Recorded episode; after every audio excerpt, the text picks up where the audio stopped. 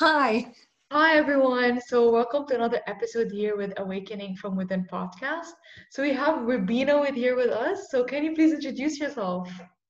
Yeah, absolutely. My name's Robina Latham, and I'm from a company called Mastery of Purpose, which is my own business that I've just started. That's amazing. That's amazing. That's so exciting. I'm super excited to learn more about your experience and where you are now, what you're doing. So, you want to go ahead and share more of your story? Yeah, of course, of course. So, so a couple of monumental shifts in my my life when I started out. So, the yeah. first time around when I was quite early on, uh, yeah. around in my twenties, I yeah. went through um, something that was quite horrific at the time, which was a forced arranged marriage. Um, and I was at university. I was studying my degree, so um, wow. quite academic. So I've studied a B, B.Ed honours degree. I've done a law degree, and wow. then I've also done a master's degree. So I was quite obsessed about studying. Yeah. Um, but my parents had another plan in mind, which was to to get me married uh, and what have you. So I was forced into an arranged marriage at the time um, with somebody that obviously I didn't particularly want to be with, but it was what their wishes were. And yeah. as that generation, we kind of like respected that upper generation, and I still respect them to this day. So, so uh, it's really mind, important to understand. So, so, if you don't mind me asking you, what kind of culture did you are you coming from? Because I know there's certain culture where it's yes. actually a thing, but yeah. yeah. Yeah, so my, my background and my heritage, my yeah. father was born in Delhi, my mother oh. was born in Pakistan, uh, and they both come from an Islamic background. Um, oh. So ah. that that was the culture and the religion that I was born into, very very orthodox um, okay. environment. So, so that kind of gives you the feel in terms of where, where it came from. And yeah. the tradition always was that children would be arranged to marry and their partners would almost be preempted um, from a very early age and agreed with yeah. everybody. So that was the destiny. Yeah. Um, so, so just in terms of that, that took me on. Um, you know, I was married for about five years, um, mm-hmm. and it got to the kind of like the sixth, between the sixth and the seventh year. And yeah. essentially, what happened is when I was forced to marry, yeah. um, I was told at the time that if I, whenever I had problems, which I had problems all the time yeah. because I was highly educated, married to somebody who couldn't speak a word of English, couldn't wow. read or write. So it was a very big, big challenge. So I had to change kind of like my culture and assimilate myself to, to him because mm-hmm. he was a mm-hmm. he was a dominating factor and and almost traditionally the breadwinner uh, but not the breadwinner, so to speak. So yeah. um, he he was then to be brought from Pakistan to England, um, yeah. and then I would have to have the whole home set up and the income stream set up to support yeah. him. And wow. that was my duty. So so I was taken to Pakistan. I was um, forced into that marriage, and I was literally knew that I was either going to die if I didn't agree, or I would survive and I would marry. So I chose to survive oh went through the whole process and I stayed with the person and it got to a point where I had a, an epiphany moment, let's say. Yeah. So in terms of that religion and any religion, I would say, um, people always sort of um, have the mindset that somebody out there, the universe, whoever it is, that mm-hmm. forgiveness always comes in some shape or another if you kind of like become repentful of your sins or or whatever it is. So, but the, unfortunately, I was conditioned into believing that I was a sinner and I was really bad, and I, my oh. punishment was to stay with this person. Yeah. But that one day came when I thought, oh, hang on a minute. Yeah. If God the universe, whoever it is, can forgive yeah. us as human beings for yeah. our mistakes, our wrongdoings, then who are we not to forgive each other? 100%. So when I realized that, I thought, oh my God. Yes. I, I don't need to be here anymore. Yeah. I've served my time. I yeah. need to be moving out of this. So yes. with that, I took my son and found somewhere to live and I moved out. And wow. it was so scary because yeah. you're leaving a really controlled environment where your every breath you take is controlled every yeah. decision, every thought you think you think that your family somehow can read your mind and you yeah. you don't think those things in case they find out what you're thinking yes. so for to leave all of that behind at the risk of cutting my ties with everything i knew and stepping into an unknown world was a massive courageous thing that i did yeah but i did it and when I woke up 24 hours later yeah. and I breathed and I didn't have to answer how I breathe, it was like, is freedom. Yeah. So, you know, it was just an amazing, amazing experience. I've never Yeah. looked back. It was Yeah. tough at times, but it was an amazing. So that was a real fundamental thing that I went through. Oh wow. But what do you think really triggered that epiphany? Because like sometimes we we we know things, but this there are moments where like they just click and just make sense. Yes. Yeah. So what do you think like triggered that epiphany for you? Yeah, and I think it was always in me because I was quite, I've always been a creative person and a, Yeah. a fixer. I've got my reputation as a fixer and a problem solver. And I Mhm. always knew that there's got to be something better. I've got to be able to make this situation better. I've got to find the answer. And Yeah. when you obsess about thinking about what it is, what it is, it might not come to you in that moment, but Yeah. then some trigger happens. You watch something. So I can't pinpoint what it was. Maybe Yeah. I watched something on TV. Maybe I was reading a book. Maybe I was doing a prayer. I don't know. Yeah. But something just, the penny dropped, and I'm thinking, Yeah. I feel like I was in a trance all these years. And Yeah. suddenly I'm woken up and I'm thinking, oh my Yeah. God, Yeah. this is a reality. This is the answer. So the answer comes to you in the most unexpected forms. Yeah. And that's what happened with me. And it was just, oh my God, it was just the most fundamental, profound Yeah. experience of my life. So what were you working back then? Um, at that, that time, I Yeah. was working um, as a teacher. So I was teaching um, in, in England, we have, Mhm. um, you know, kind of like the A level grade. So once you've gone through your primary and secondary school education, you then go on to an advanced level. Yeah. So I was teaching IT and I was Mhm. teaching math and I was teaching English. Wow. Interesting thing was is that I ended up helping a lot of people who were suffering um, uh, victims of abuse and violence, um, and that's where I discovered my passion for Yeah. fixing things for everybody, including. Then I thought I need to also fix things in my life. Yeah. Um, so that then took a life of its own. Um, so Yeah. that at that time is where I was working then. Yeah, awesome. And then so now you transitioned, you moved out, you, you moved with your with your child out, and then what happened? Oh, and then what had happened then is then then the only job I had at the time I was working in that in that job. So then suddenly I had the time and the headspace to think about other things than Yeah. than my personal mental well-being or my personal life because I'd almost kind of like part tick to the box in terms of getting towards my freedom point. But Yeah. then it got me the headspace to think about well where do I want to take my freedom next? and set start to become more in control of my destiny. So I was working for an organization, Yeah. but because I'm so creative and because Yeah. I'm so obsessed about fixing problems, Yeah. I always try to put solutions forward, but it wasn't necessarily welcomed or adopted or taken on board because then suddenly were people people thinking, hang on, this woman's coming in disrupting our patterns. She Yeah. wants us to do things in a better and efficient manner. Well, Yeah. what's going to happen to my job? Am I going to become expendable? So then people start to control that situation and suppress your ideas and thoughts and say, no, no, we're not going to do that. So then from there, I then went on a journey of growth thinking I need to be setting the path for my destiny more. Yes. So I started to transform yet again into Yeah. another person that thinking I need to create something. So I had a few few jobs that I changed because Yeah. I always obsessed about getting to the next level, to the next level, and the next level because I thought maybe that's the answer for me to be able to control situations more Yeah. and to have more say in how how things are progressed and directed. Mhm. But it got to a point where I peaked my career.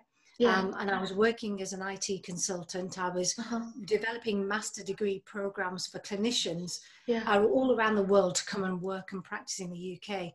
And I peaked my career at that moment. Yeah. But the only way for me to get to the next level, which is what I really wanted, was my boss would either, God, God forbid, would either die or she would leave the job. That was the only way I Yeah. could get to the next level. And I thought, Yeah. no, this is not my answer. I need to find something else. Yeah. So then I thought, you know what? Maybe I can set my own destiny by starting Yeah. my own business. Yes. So out of which then my first drinks company idea and brand was born. Yes. So what happens is that when you get into that mindset of thinking about bigger, better solutions that can Yeah. provide you with your your dream and your aspirations, you then start to things start to fall into place, and then you start thinking about well, what is the pain that I maybe suffered when I was younger that I could have enjoyed more? What what was a big thing for me? And Yeah. for the big thing for me was like kind of like the convenience of getting hold of drinks and stuff in the flavor that you wanted, Yeah. however you wanted it. And I'm thinking, and then you, and then what happens is you have start to have more epiphany moments. So Yeah. for me, the next epiphany was I walk into a cinema. They had a slush drinks machine. I'm thinking, Yeah. that's it. That's how I want to develop my drinks that can fit into that, and there's Yeah. no headache in preparing the drink. And Yeah. that, that's how I came up with that model. That's amazing. So you actually started your own company? My own drinks business. So it was an Wow. idea in my head. Yeah. I created the recipes for the drinks. So I wanted to create a cocktail stroke mocktail recipe. Yes. So I actually came up with a mix that you didn't have to add anything to apart from if you want to turn it into a cocktail, you know how to put how much alcohol in. And if you want to just keep it as a normal drink, Yeah. you just dilute it with water and put it through the machine. So I wanted to be able to create a concept that could sell massive volumes. So within a year, I Yeah. went from an idea in my head to Yeah. launching my drink, proving the concept that it works by Yeah. testing the market, and then created a solution to dispense a drink and approach the biggest stadiums in the country. Yeah. That's So I went awesome. from, and then my profit margin was 485% per drink. So it cost Wow. me, it cost me pennies to make. Yeah. I could sell it for a massive value. So Yeah. when I went to stadiums, they loved the idea because nobody had experienced this. Yeah. And when you have 90,000 people who want to have a lime mojito and they Yeah. want it all to taste the same, they want the garnish in the drink, etc. I managed to create that solution via a backpack. Yeah. And I went from an idea to turning over half a million in one year. And every Wow. year from that, I grew 100%. And why? Because it was the quality of service, it was the innovation of the idea, and it was the fact that my best marketing method was pe- inviting other venues to come in to see what we're doing. And then they said, come to my venue, come to my venue, come to Yeah. And it just grew so Yeah. fast. It was amazing. Absolutely amazing. So was it an alcoholic drink or a non-alcoholic? Mine, my recipe was non-alcoholic, and the reason why it was non-alcoholic Yeah. because there was uh, many, many tax and duty benefits for doing that. And if the venue is already licensed to provide Yeah. their own alcohol, all they Yeah. need to do because they can buy it cheaper than I would buy, Wow. they Yeah. just add it in and That's they make true. the cocktail, and I give them the recipe. 100%. And it's so easy because they put it in a machine and they Yeah. forget about it. They just have Yeah. to pour and serve, yeah. and that's it. Yeah, you know what really fascinates me is like you said you're a creative person, and I've been meeting a lot of creative people, and something that stops them is they have so many ideas and they're super excited and they want to change. And the thing is, people around you want to suppress that. They they're kind of afraid of the change, or you think they think that you think too much, or you're too creative and need to calm down. Because I personally experienced that from university experiences. Yeah. And my question to you is so, how did you get this idea and actually do something about it? Like some people's um, limiting beliefs would be, oh, I don't have the money, or I don't have the expertise. How did you manage to get you having this idea and really making it in a company and into a business? Yeah. So so the art of it all is Yeah. knowing how to find being resourceful enough to find the solutions. So I Mhm. had no money when I started, no money Yeah. to invest. So what I did is I thought, right, this job that I'm doing is providing me with an income. Now what I mm-hmm. need to do is to cream off the top level of my income Yeah. and then put it in piecemeal money into this Yeah. business that then Yeah. tests the product, refines a recipe, gets it to market. Then what I had to do is I could, you know, if I had all the money in the world, I could go and invest huge amounts of money, set Yeah. up my own manufacturing plant and do it all, all that way. That way I make even more money. However, Mm-hmm. I didn't have the luxury of that. So then you have to think, well, how can I actually get to the pro- situation where it's my branded product and I can get it to market much, much quicker with less investment. So Yeah. then what I did is I uh, found people who could make my recipe and manufacture it for me. Yeah. And then I had to find somebody who could do small enough volumes so that I could gradually grow and not Yeah. have to order so much. Um, Yeah. So I found a company who was prepared to do that with me Yeah. um, and, and kind of like worked it from there. So they made me sample bottles Yeah. and they could do they would only fit it in whenever they had time because obviously their core business was servicing bigger companies so they said right at the end of the day when we're finished we'll put some mix in for you through one of our things and just throw it out for you and send you a bottle Yeah. so that's how you can start is slowly slowly small uh, steps you start putting minimal amount of investment it's Yeah. going to take a lot of work because I had to do most of it myself. I had to do the admin, the bookkeeping, the promotion, the research. My, I had to do all myself. But I was doing that full time as well as holding a full time job. Wow. So doing 90 to 100 hours a week for me was became the norm. I knew Yeah. nothing else. So so when you're trying to set up a business, Mhm. resourcefulness is so important to have Mhm. that in your mind that no matter what your obstacle, you've always got to think of solutions. That's true. And so let's say you, so you're the one mm. making up the mixes, right? You already had the ingredients and you were testing it out. So what you're doing is like you're slowly starting to outsource it so that someone else can create it for you and then market it, Yes, right? that's right. One one thing I also wanted to mention is that people get stuck there. Like, okay, now I know what I need to be doing. Now where do I look for it? Where do I search? How did you do that? Like, where did you search to look for this person that you're looking for? Yeah. So all the things that I then did is I approached um, my local business uh, support agency in my Mm. area to get some uh, starting with advice from them. Um, Mm. they were able to um, offer me some funding that I could apply for. Um, so it's like startup funding. Yeah. Yeah. Um, so I got some seed money from them, and that helped me put a business plan together. Yeah. But through their contacts, they put me in touch with the local university who had a food department where they did research. And then I met with them. So it's all about networking then. So you Yeah. find one person who then leads you to the next, leads you to the Yeah. next and the next. And then it, it took me on this pathway to Yeah. making more and more contacts. And then what I did, I was learning the language in terms of when I need to search on Google or Yeah. something to find for the right supplier, then I know the right words to be typing in to find those people. Yeah. So eventually I learned the language and then I learned to search for that specialism in that area. And Yeah. then when I started to get the results, and that's where my suppliers list started to come up. And I contacted every single supplier I could find until eventually I found the right one for me. So Yeah. it's really good to really, really useful to have your your goals, your strategies, and your values in place so you Yeah. know what people need to measure up to when Yeah. you want to take them on board. That's amazing. And how did you manage to balance the two lives? Like how, when did you have time for your company? When did you have time for your personal work? Oh wow! So Yeah. the, the, being a mother, I suppose, makes you very, very time um, uh, efficient.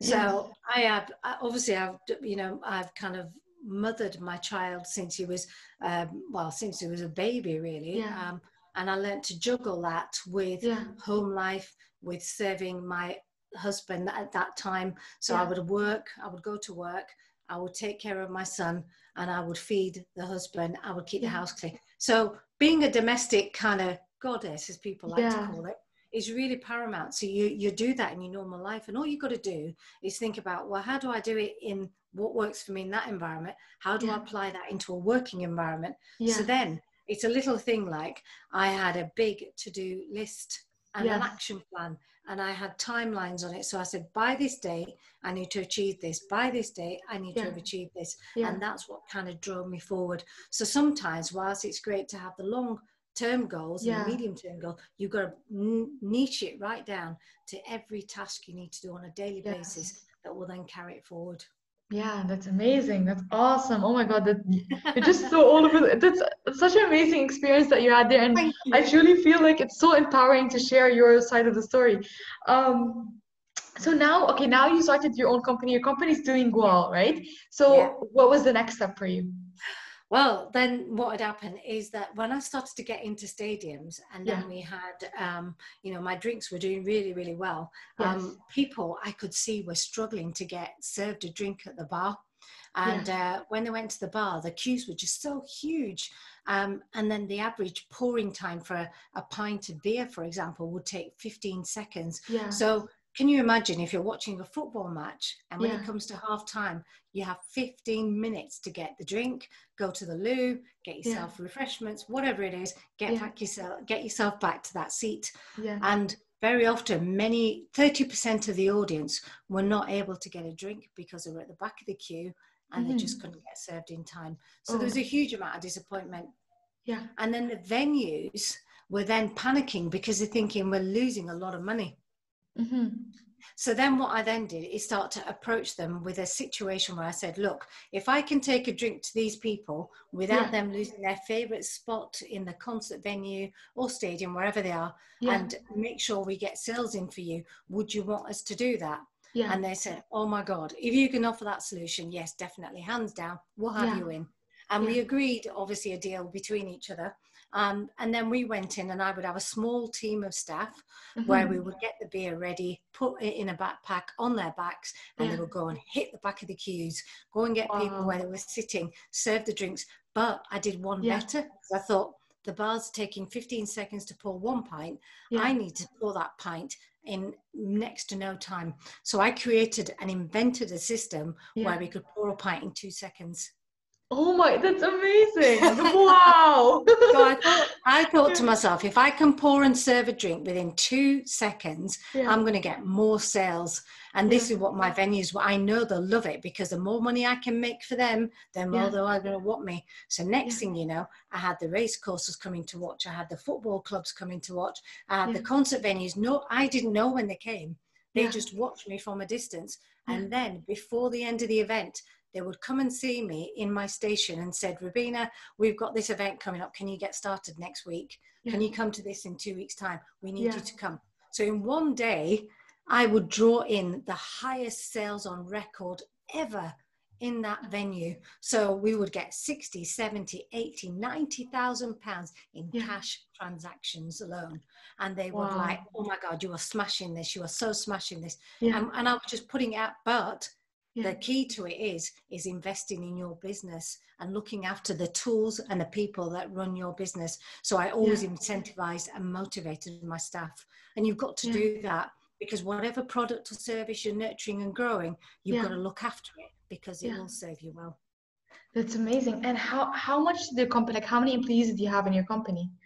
Well it was yeah. ref- it was uh, reflective of the size of the event. So if I was mm-hmm. running a big race event, for example, in Liverpool, we yeah. had a big race course, and when they had the Grand National at the races, uh, yeah. I employed up to 120 staff on one day. Yeah. And then we would have to monitor those across the whole site. So we would be walking around, walking around, making sure they run it. So I have run small teams of two or three people right up to 120 staff. Yeah, awesome. Perfect. By the way, I just want to apologize because I'm not really sure what's going on with my camera. It just shut off in the middle. So it's not that's going okay. on again. So sorry about that. That's all right. that's, that's okay. Perfect. Um, now yeah. you you're still going on with your business? Is your business still going on? No, because unfortunately, then what had happened is this is a, this is the lesson that I now draw on, and I teach people through my mastery of purpose. Yeah. Is that my business grew so fast that when you start to grow your business, rather than going through a, a steady incline, if yeah. you're going to go from kind of like here and you're going to go there, yeah. you have to be prepared to deal with that situation. You've yeah. got to have the capability and capacity to grow with it. Yeah. And, and the important aspect of any business is that yeah. your business cannot be just about you. It's got to be uh-huh. the business model that works. So, God forbid, if you were to die that yeah. business has to have a life of its own to continue mm-hmm. without you being present. Mm-hmm. So that's the biggest mistake I made because then I became so precious about making sure the quality was right, making sure mm-hmm. everything was spot on. I was so obsessed with making sure it was so right that I kind of like forgot my own personal well-being in that process. Yeah. So it grew so fast. I was running four events on the same day in yeah. different parts of the country yeah. and I was coordinating all of that.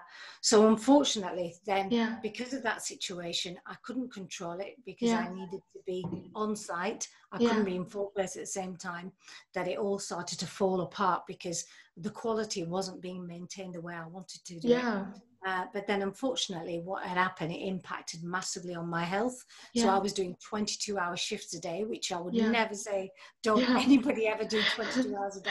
Yeah. I was doing 22 hours a day. Yeah. I ended up having a, a nervous breakdown, and that wow. led me to then being diagnosed with a irreversible condition, which was called fibromyalgia and that was wow. on a chronic level where I couldn't I couldn't um, eat uh, properly I couldn't swallow I could I was in pain from my head to my toes and yeah. the the rheumatologist consultant at the time said to me yeah.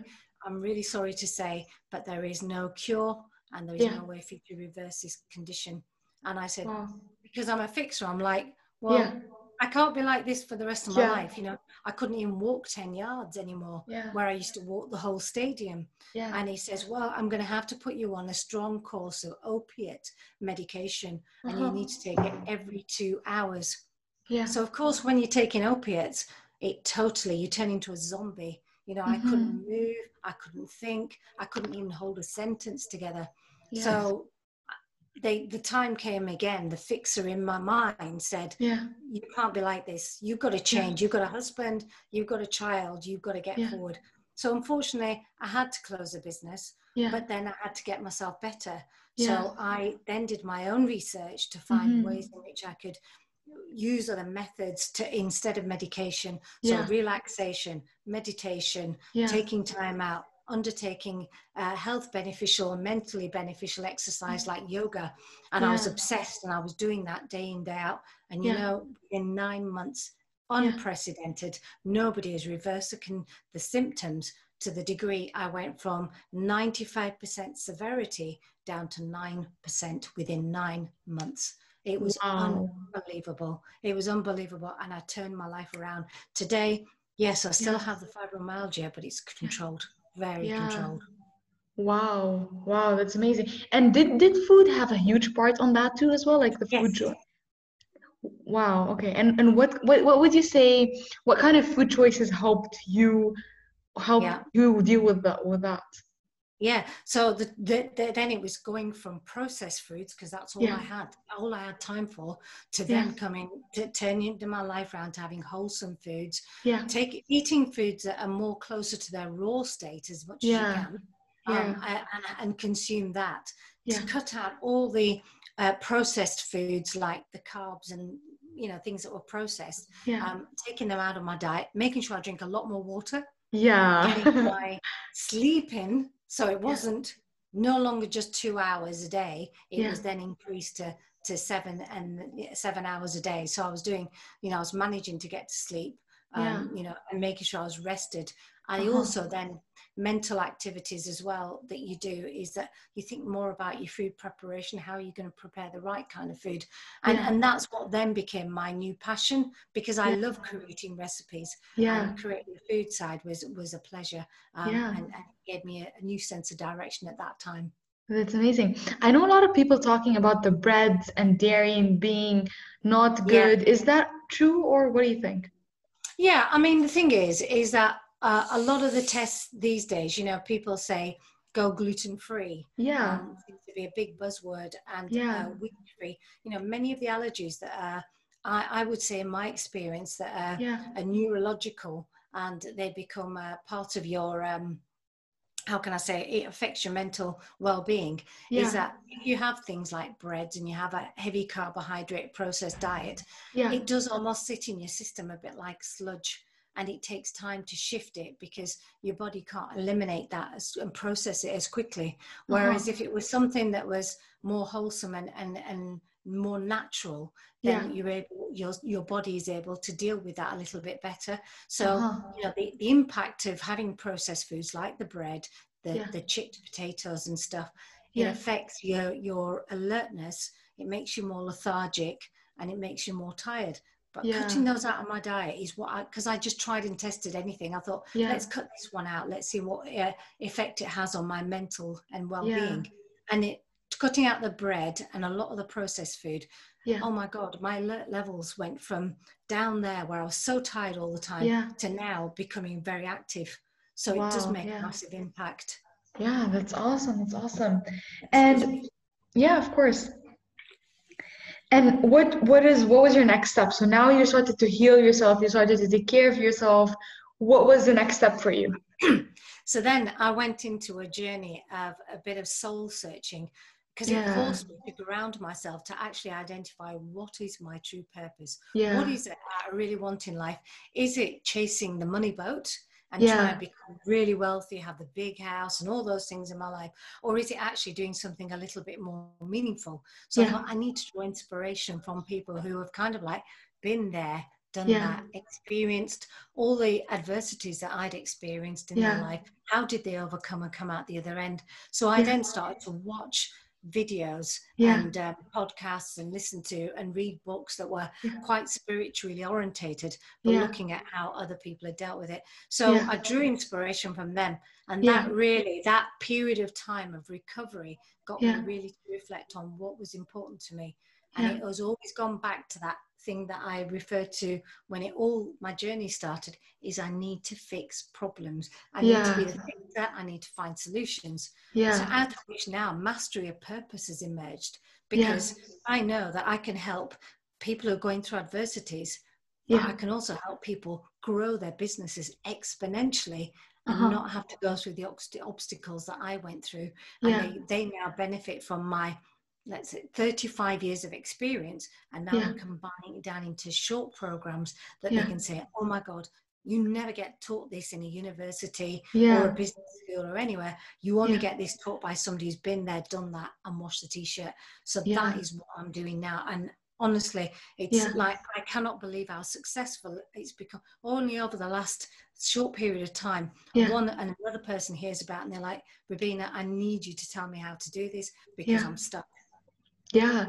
And you know what what I find very interesting and exciting is how how would you say you would reach out to people like do you do you kind of promote yourself on your social media and expect people to come to you or do you go and approach people and tell them okay i can help yeah. you with this so I do one or two things. I do face to face networking, obviously, because of the pandemic, we can't do it as much. Yes. So that's forced me into um, becoming part of networks, being become a part of groups virtually via social media. Uh-huh. And then what I do is I connect with these people but I don't go in with the mindset that I'm going to sell them something. Yeah. That's absolutely not the purpose behind it. This is about adding value to their life and their purpose. Yes. And when I build that rapport with them, then mm-hmm. they'll they will say to me, "How can you help me with this a little bit more, Robina?" Yeah. And that's best way to do it for me it's more about making a difference than making the money. Because yeah. once you make a difference and an impact on somebody's life the money starts to take care of itself. Yeah. so yeah. that's what i'm doing is that some people approach me directly because they're getting to know me via social media but mostly i'm approaching people. I want to get myself visible on platforms like with yourself adele for example. Ada sorry is to, to, to, to let people know that there are these people like me are out there to really, really help you make a difference yeah. with your life. Yeah, that's amazing. And when you approach them, because I've I've talked to some few people as well, and they're like, okay, when I'm approaching them, I feel like I'm marketing and selling, but I, I don't want to be that. What would yeah. you say? Like, what would you say to them? Yeah. Well, you see, the thing is, is that don't ever go in with the mindset that you need to make money out of this because if you mm-hmm. if you go in and, and come across as being i need to do this because it's my business and i need to make money out of it i've got a product so i want you to buy it mm-hmm. you don't necessarily have to do that the yeah. art of how I do things is the art of kind of like steering a conversation and trying to find the pain points of these people yeah. and then offering the solutions. And yeah. by doing that, I'm not actually coming across as salesy. I'm just coming across as somebody who wants to help somebody. Yeah. But what I'm actually doing is they're moving on a pathway to becoming a master of their own purpose. And uh-huh. when they do that, they know where I'm coming from. They know what my values are. They know what my principles are. And it's a case of how do I get involved, Robina? How do let me? I, I, need to sign this dotted line straight away. I need yeah. to get onto your program. So it's never about how much it's going to cost or anything like that. Of yeah. course, they want to know how much it costs. So you do that, yeah. but it's more a case of what difference and what value am I going to give them? And they always get what they want, but then I deliver them ten times more, twenty times more because that's my passion. Yeah, yeah, that's awesome. So, who would you say are the ideal clients to come and ask you to work with? Like, who should, who could, who should approach you? Um, how can you help them?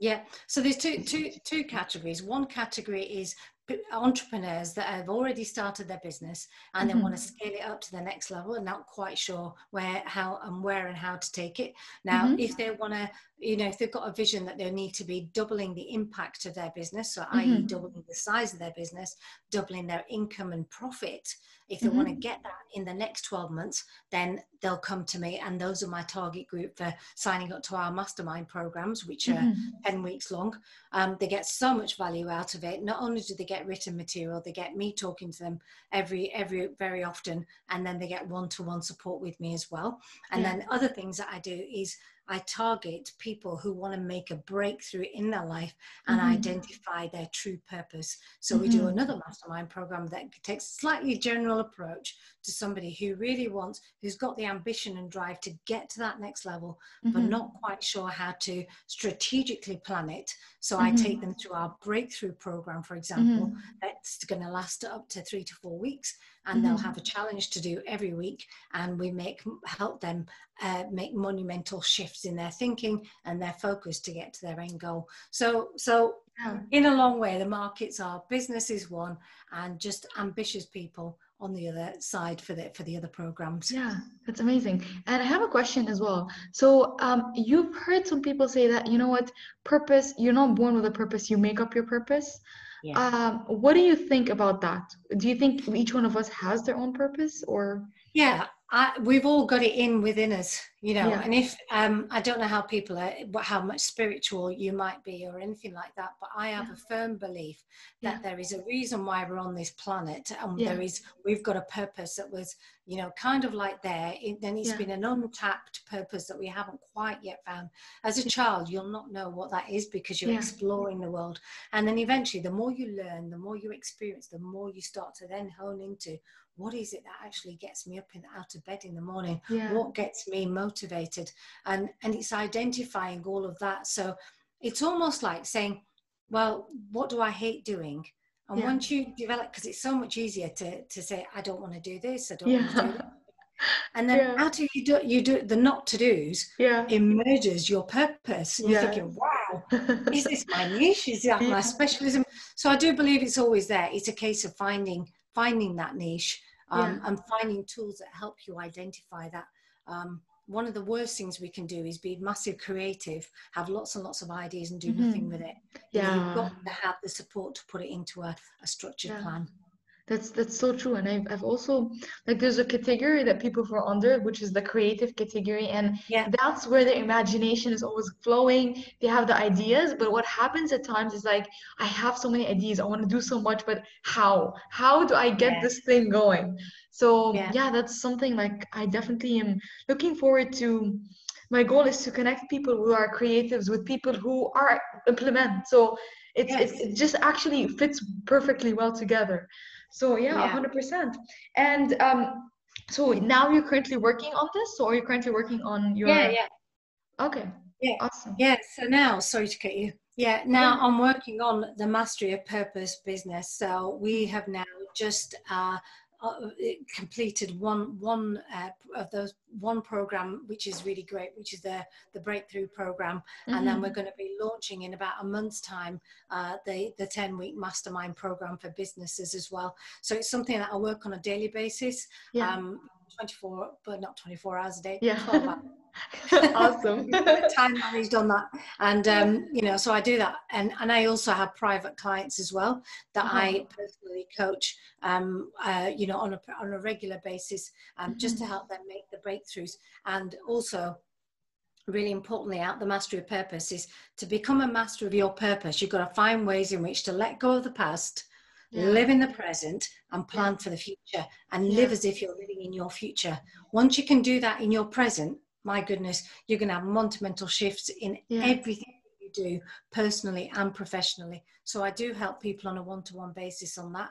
Um, I have a lot of analytical tools that I've created to help people identify what their trait is personality wise yeah. and how to maximize and exploit that, but also to understand personalities and traits of all the people they work with yeah. in their environment or in the even in the home and personal life understand the personalities and communicate with people how they would yeah. like to be communicated to rather yeah. than the other way around. And honestly it's so powerful. I'm so passionate about it. I just want many people to get involved as possible because honestly it, it is it's it's it's amazing Yeah, and when you mentioned something, you mentioned that imagine yourself in your present moment living in your future. What do you mean by that? So, if you, let's say, for example, um, let me give you a, a, a, um, a very easy analogy. So, say somebody yeah. dreams of living in a castle, they yeah. dream of having all the money in the world that they don't have to worry about when they're going to pay the next bill or how they're going to allocate a budget to this or that or the other yeah they're living in the future they've got all the money that they want they've got the yeah. amazing house they've got all the lifestyle how they want to be in their life and they're really really happy yeah and if they can imagine themselves being like that in 12 months time there's nothing to stop you from experiencing that today yeah. you just got to be able to picture it and if you can picture it visualize it as a, a real thing and yeah. start living in that today then what yeah. happens is that suddenly you're not being you're not coming across as being desperate when you're trying to get a sale because yeah. you're already there. then yeah. when you're talking to somebody, you're actually passionately selling, passionately putting forward your product and service yeah. without saying, "Oh my God, I need to sell this thing. I need to make money out of it," because that's not what it's about. And when people, because then you're you're moving towards an attraction trait rather than a distraction trait. Yeah. That's important. The more you you attract people when you're happy, you're got a purpose in life, you're full of conviction, you're focused, yeah. and you're quite straight in what you want, yeah. people will be attracted to you then. And then before you know it, you won't even know it, you start making deals. Yeah. That's awesome. Making progress. That's yeah. awesome. And I have a one final question for you. So how many people are how many people do you get into your masterminds? Like do you have certain limit or Yes. So in the uh, in each of our programs, we're we're keeping it a limit to ten people at a time for mm-hmm. each cohort because mm-hmm. we want to have that one-to-one interaction, but we want everybody to have a massive interaction with each other as well because yeah. it's really important you do that and and for me i don't necessarily like to have a huge humongous group for these programs because yeah. then you know it's difficult for people to get to know each other and sometimes i don't want somebody to become a tiny dot on the screen yeah. i want them to be a big picture in a big in a, in a in a big space where they can actually interact so we try and keep it to a limit to 10 10 people per group yeah um, we, we obviously have a, a number of different groups that run at the same time Okay, awesome. And I always like to end the episode with just asking you this question. So what what is your definition of success? My definition of success is yeah. doing what I love, yeah. do, getting satisfaction out of it by helping others and fixing their lives, and getting the rewards back for me are seeing smiley faces on people, yeah. seeing the fact that they've achieved the goals that they want to do. And that is what makes me feel really happy. And yeah. that's the key to my success is my passion and people understanding my passion and doing something with it.